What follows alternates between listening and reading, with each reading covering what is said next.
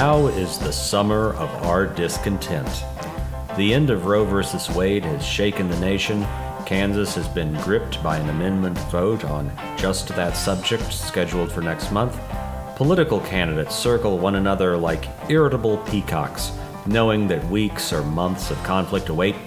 Nationally, inflation has stressed households and scared investors while the White House searches for fixes. Gas prices have shot up, and the new Thor movie isn't even that great.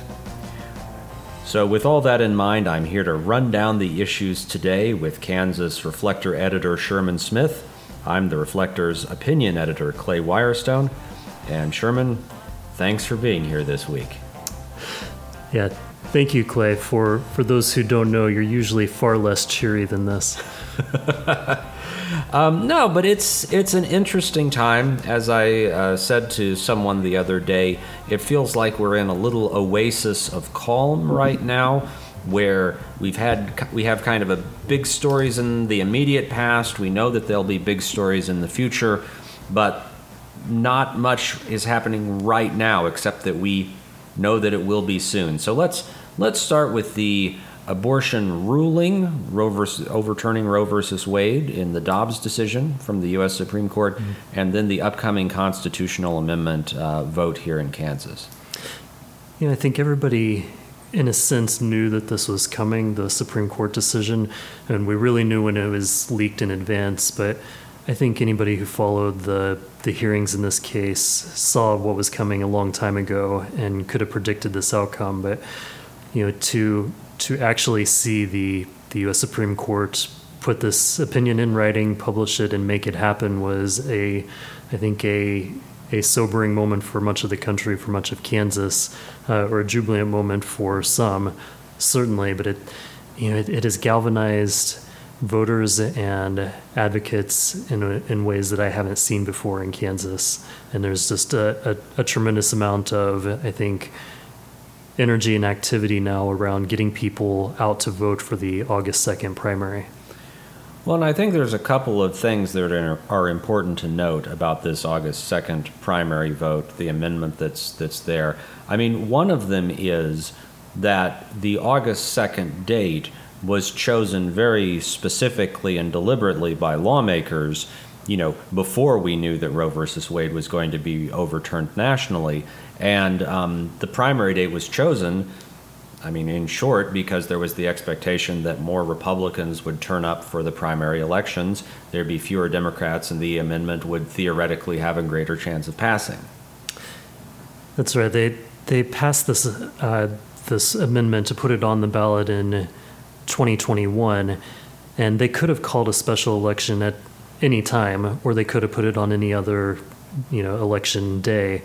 Um, they specifically held, you know, decided to hold this vote more than a year after securing the amendment because they wanted this to happen uh, on a primary ballot in a year where there would be a lot of turnout for the governor's race and some of the other races that come up in these even number years.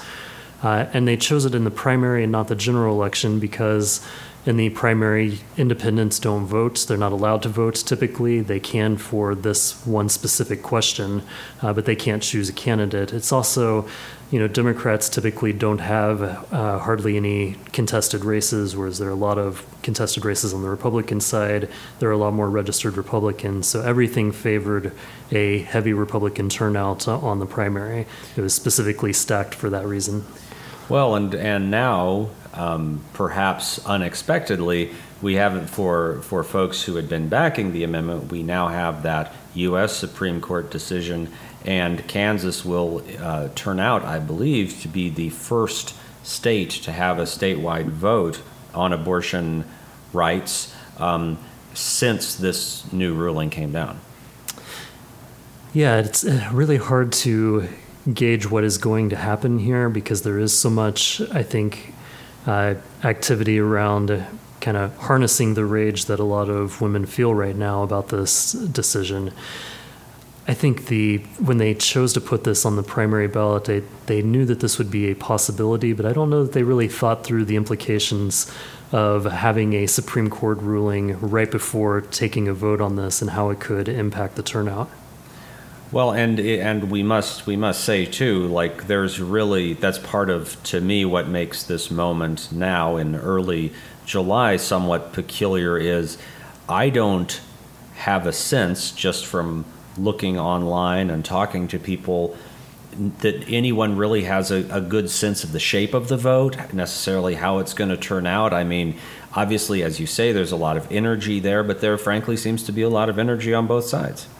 And I, I have not seen any polling uh, in this. There, there certainly is internal polling from both sides, but they're keeping that very close to the the vest. You know what what we do know is that the Docking Institute uh, at Fort Hays State University, which does a, a big poll every year, uh, this spring they polled on on this issue and found, uh, as other polls have found, that there is uh, a majority, strong majority support in Kansas for some sort of access to abortion. Um, I think a lot of Kansans also want some restrictions to abortion as well. But the concern with this amendment is that it, it gives the legislature kind of carte blanche to pass any restriction or even a total ban on abortion. And I think it's widely believed because of their track record, because of the, the power of the anti abortion lobbying forces, that that is exactly what will happen when the legislature comes back if this amendment passes.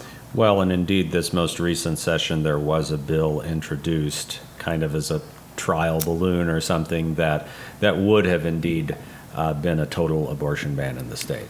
Yeah, Representative Trevor Jacobs uh, introduced that, uh, Republican from Fort Scott, I believe. Um, it, yeah, it's a total ban, and it's you know if there was a, any doubt about whether this was uh, an interest, there certainly is support for that. So just pivoting ever so slightly, although not that much because it's still an election, it's still going on here in the state. Um, you know, the with this abortion uh, amendment, it's kind of an early stage in in kind of the marquee race in some ways for this fall, which is we've got the big gubernatorial matchup, likely between Attorney General uh, Derek Schmidt, the Republican, and incumbent Governor Laura Kelly. Um, it's it's interesting too. I think from my perspective that while both of these folks are the presumptive nominees for their parties, you haven't necessarily seen a huge amount of firepower, so to speak, used used by either campaigns yet so far. there seems to be, uh, you know, they're kind of staying a little, keeping their powder dry right now. Yeah, there, there are a couple of TV ads out from from both sides, but you know, I think they're saving the the real fireworks for after the primary. I think right now they're they're letting all of those clashes play out. The we'll see what happens with the abortion amendment, and then they'll really start taking aim at each other. I mean, and you can see kind of already the basic messaging, at least from Laura Kelly's side, probably from Schmidt's as well. Kelly has been really touting her bona fide bona fides in bringing businesses to the state, mm-hmm. um, creating a good climate for economic investment, um, uh, ta- touting her fiscal stewardship of the state you know, just this last week, we ran a, a, story from Tim Carpenter about how she was talking about the nearly billion dollars that was in the state's rainy day fund. Um, and, you know, Derek Schmidt is trying to, to puncture that as well. Yeah, I think she probably realizes this is her her best opportunity at winning re-election, and it's something she set out from the start was to prove herself to be fiscally responsible in a way that the the previous administration, the Sam Brownback administration, was not. Um, you know, we've seen balanced budgets, we've seen paying down debt, uh, this rainy day fund that's there, um, you know, eliminating the, the sales tax on food, bringing in record numbers of investments uh, in terms of private businesses expanding or building in Kansas. You know, this has really been uh, her goal from the start is to say she is the the the one that you can trust with the state's economy. Um, you know, Schmidt, I think, defended, has defended his position by saying it's not her, it's the legislature that has made these gains. Uh, and certainly it requires, you know, the governor to work with the legislature, particularly when Republicans control the legislature. Um, you know, maybe she doesn't deserve as much of the credit as she's taking, but that's the way the politics play out. Well, I think what's interesting for me watching this, and you could see this earlier in the session when uh, Derek Schmidt was notably um, reluctant to endorse a full scale repeal of the sales tax on food, mm-hmm. you can see that he is, in a way, has a very similar message of kind of fiscal responsibility and trying to say, Uh, you know, implicitly say, if not explicitly say, I'm not like the last guys from my party right. who were in here. I am you know, I'm going to be sober. I'm going to be more sober minded than than Laura Kelly, and I'm going to tell you the real facts about about this. But it's still a, a very kind of similar approach. I mean, she's playing the the same card she did four years ago, which is Brownback is bad. That's why you should vote for me. Uh, I, am not sure how much you know resentment for Brownback still exists among Kansas voters. Four years is an eternity in politics. Um, I'm also not sure how strongly you can connect Derek Schmidt to Brownback. Uh, it's not like they were arm in arm as Brownback was carrying out his economic experiment. But she can point to her accomplishments and she can say, We've had these investments. You know, we, they're trying to uh, lure a big uh, project, mystery project to DeSoto. Uh, apparently, they're, they're um, that she was able to eliminate the rating of the state highway fund, which had gone on for years. They eliminated the sales tax on food, or at least started the ball rolling toward that. It will take a few years to play out. They did this while fully funding schools, uh, securing or shoring up the state pension plan. And at the end of all of this, they have a billion dollars left over. And every every month when we get the the revenue reports, they've exceeded revenue gains yet again. Well, and you and I have, have spoken about this, Sherman, that in many ways, Laura Kelly, even though, you know, you might think from like the perspective of someone in Washington, D.C., she's this kind of rare and exotic endangered species, you know, a female Democratic governor in a red state, you know, she is presenting herself and running as essentially a nonpartisan figure you know, mm-hmm. someone who is a technocrat, someone who is running the government well and efficiently, and that's the case. Well, I also like to point out that women Democratic governors in Kansas are as prolific as Republican men. well, certainly within the last, in yeah, the last 20, 30 years. Yeah. yeah, 20 to 30 years. Um, so then, um, okay, I should I should ask anything else about uh, Kelly and Schmidt before we turn slightly? well, again, I think it it's going to come down to the the gloves will come off after the the primary, and we'll we'll really see how they plan to hit each other. Yeah, and speaking of hitting each other, I don't know if that's the best possible transition, but there is a three-way race, uh, at least, for uh, Kansas Attorney General in the Republican Party. We have um, former Secretary of State uh, Chris Kobach, um, State Senator Kelly Warren, and uh, Tony Mattivi as well. Um, I'm not sure exactly on his title, Sherman, but. Well, he was, uh, he, he's the only one of the three who actually worked in the Attorney General's office. He was also a long time, uh, you know, federal prosecutor um, involved in some very serious, high profile cases. Uh, and, and doing that has you know real experience as a prosecutor, uh, and of course this is a job where you're the you know the foremost uh, authority for the, the legal system in Kansas. Uh, Kelly Warren is a state senator who has, you know, she's an attorney who has, I think, some law practice experience, uh, but she's the one that the Republican Party has kind of thrown their support behind. Uh, and there's a lot of, you know, kind of money and endorsements coming from groups like the Kansas Chamber to support her. Uh, I think the idea was that she had a little bit higher status or profile from her work in the legislature than Tony Mattivi did because he's just kind of more of an unknown. Uh, again, as somebody who's out there not in the political realm before this, just kind of doing the nuts and bolts work.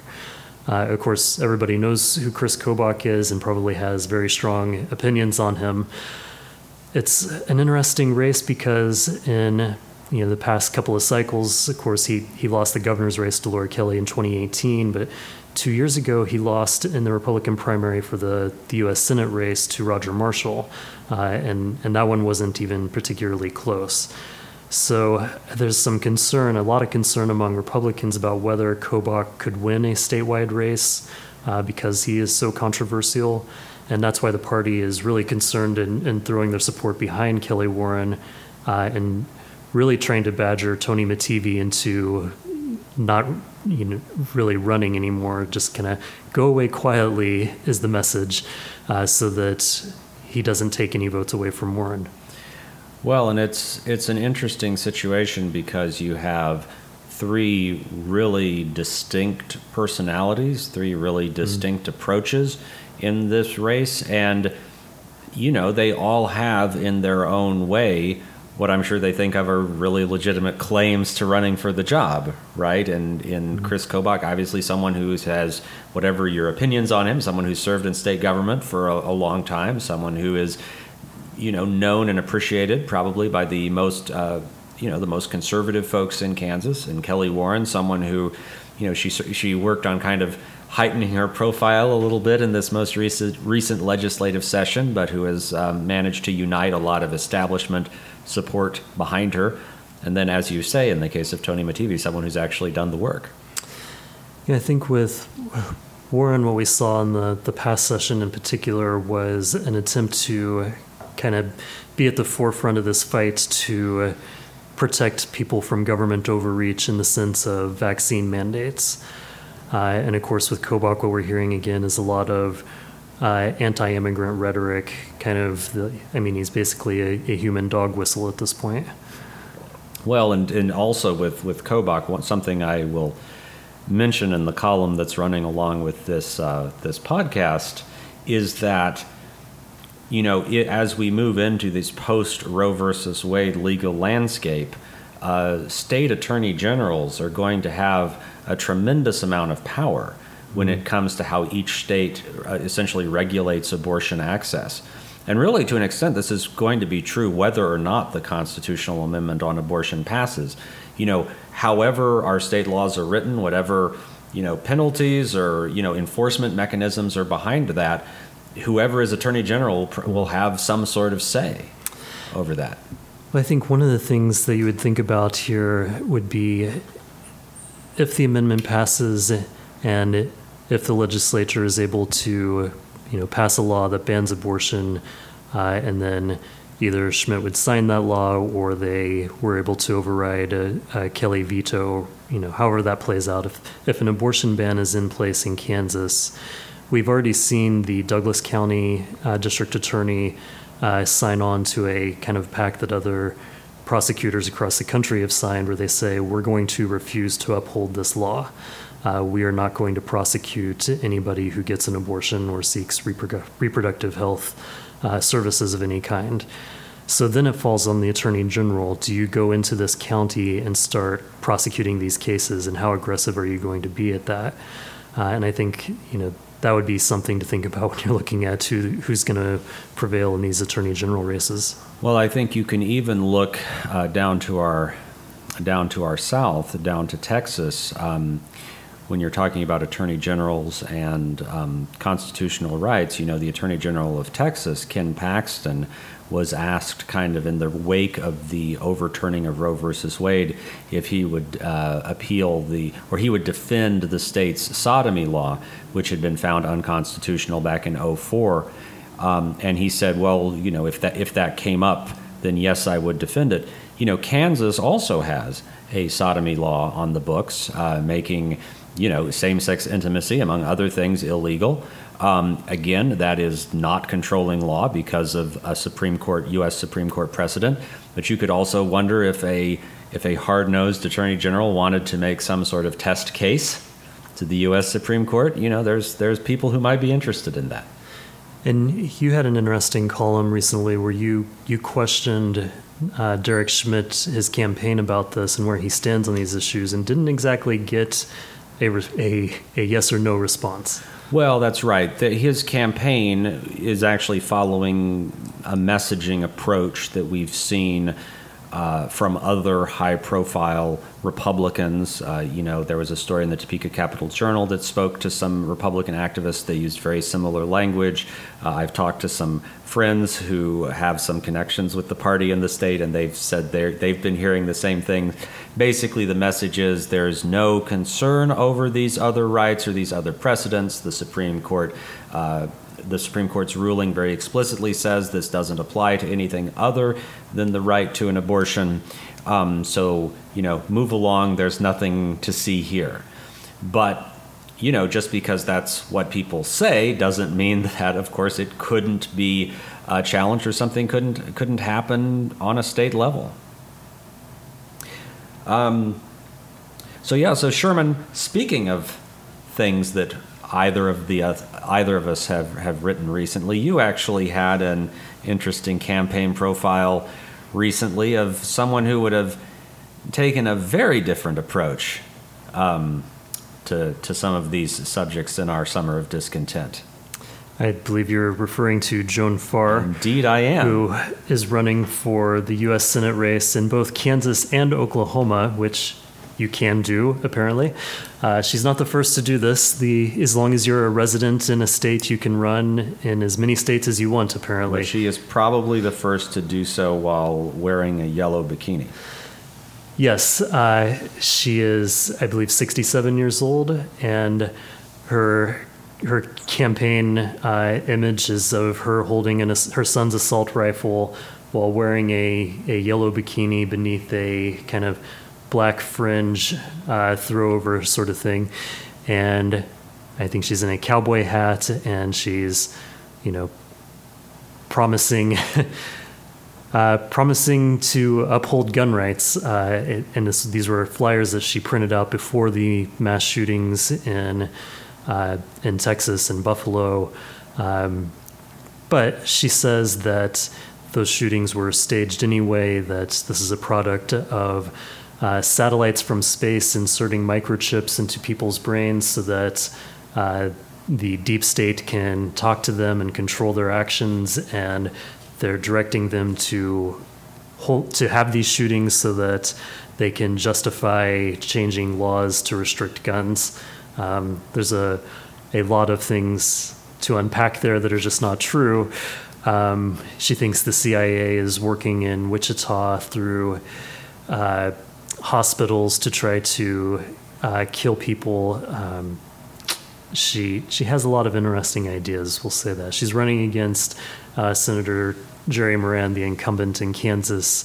I can't imagine that race will be close, but uh, she says that uh, she is that he is underestimating her. I would also point out that she ran against Sam Brownback uh, when he first ran for governor in Kansas, uh, and she won 18% of the primary vote then. Well, and I will also say that since your story ran, uh, she or her campaign has retweeted and reshared our coverage. So, you know, apparently we, you know, depicted her to her as much to her liking as as. well, she asked me not to make her look crazy, and I assured her that I would let her words and, and her actions, her stances, her policies speak for themselves um, as as we're doing here now. Um, so Sherman, anything else? So we've talked about the abortion uh, ruling, uh, the upcoming amendment. Uh, we've looked at the governor's race, the attorney general's race, um, Joan Farr's uh, quest for the Senate nomination. Um, as I mentioned in my column, there's a lot of other things kind of rumbling under the surface right now. Certainly, inflation continues to be a concern for a lot of folks, um, just prices in general. But, you know, what else are you looking at or hearing right now? Well, first, I would just say that it's it's great that we are not sitting here talking about the latest uh, grotesque variation of a deadly virus that's killing hundreds of Kansans and overwhelming the hospitals across the state. Uh, I think the, the latest report from the state showed that nine Kansans had died from COVID 19 in the past week. Uh, so it's good to see those down into single digits for a change. We'll see how long we can sustain that. Um, I think more vaccines are on the, the horizon that could target some of the variations and, and be helpful. Um, and, and we're just not having these kind of drawn out debates about ivermectin and masks like we, we have in the past. Although so it that's is- refreshing. Well, it's refreshing in one way. I mean, I think in, in another sense, it's still, um, for some people, certainly there is still some unease uh, as, I mean, there's no new variants necessarily ravaging Kansas right now, but certainly there are reports of, I think, BA5 they're up to or now. monkeypox. You could be Well, worried there's about also monkeypox. as well, um, but certainly, um, you know, widespread adoption of vaccines and treatments like Paxlovid have made COVID seem like less of a threat, at least at this at this moment, which Well, is a good thing. And it could be a very different conversation in uh, the winter again, when when we know that it tends to to be more of an issue. But I would also say that you know the the pandemic is going to have is having and will continue to have a major impact on our daily lives in a number of ways for a very long time. Uh, you mentioned inflation, and you know it's there are a lot of things that contribute to that, but certainly look at how the pandemic disrupted supply chains and just changed the ways that we work and commute and, and go about our lives. There's going to be a long adjustment period, and we, we don't know what the long term health consequences of having COVID 19 are, are really going to mean for much of our population in the years or decades to come. Well, and you were we were speaking right before the podcast, Sherman, about just the the challenges that the education system is facing too, Right. in terms of finding and retaining teachers, and that's all very much connected to, you know, what schools went through during the pandemic, and frankly, what they went through right after the pandemic. seeing nursing shortages and a lot of shortages in a lot of fields for a number of reasons. We knew that the the boomers were going to be leaving the workforce anyway, and the pandemic kind of accelerated that. I think a lot of people realized that they weren't being valued in the way that they thought they should be at their jobs, and that has changed some things. Uh, teachers, in particular, have been uh, targeted for political reasons now uh, really intensely for the past year. You know, we could still see critical race theory uh, rear its stupid, ugly head again in this political cycle. Uh, yeah. You know, we saw uh, we have now 1,400 vacancies among uh, schools across the state, and the other thing about inflation here that people aren't talking about yet is the the school finance agreement that finally satisfied the state supreme court a few years ago. Uh, the the final piece to satisfy the court was including a a inflation adjustment at the end of this, so that after the ramping up for five years, we're we're just now getting to that fifth year where we are finally restoring funding to where it was 15 years ago. Uh, now moving forward, it's going to be based on inflation and it will automatically increase year to year based on inflation.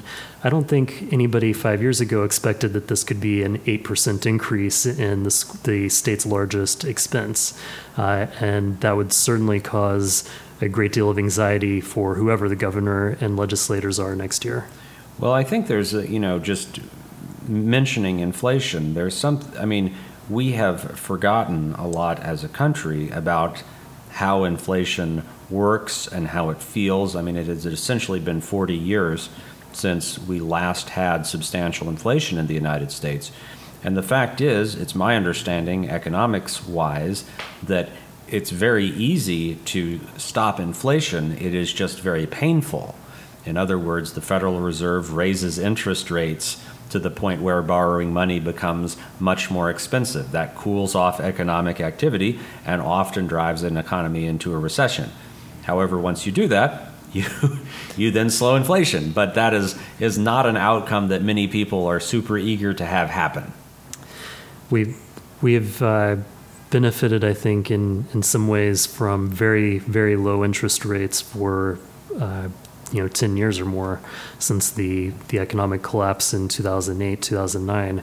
Uh, but we are seeing those go back up, and you just kind of wonder what impact that has on the housing market and how that affects everything else across the state. Well, and I mean, I remember talking to my parents at some point, and they were mentioning that a house that they bought at some point in the 80s, you know, had something like a 14 or 15 percent interest rate, Right. which you know these days still sounds wild, but you know, could be something that happens. Yeah, the, the concern now is rates are going from like 3 to 6%. So uh, there is that perspective to keep in mind.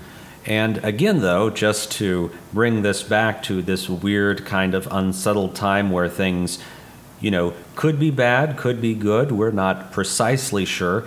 We still had news this morning from the federal employment numbers that unemployment remains at 3.6% in the United States, which is a historically low percentage. We had more than 300,000 new jobs created over the last month. So you still have a fairly healthy uh, hiring pace going on. There still are jobs for people who want them. You know, the the governor said something uh, perhaps ill-advised recently in a an appearance where she was bragging about how great the Kansas economy and, and surplus is and the rainy day fund and said something to the effect of bring it on to the, the threat of the recession.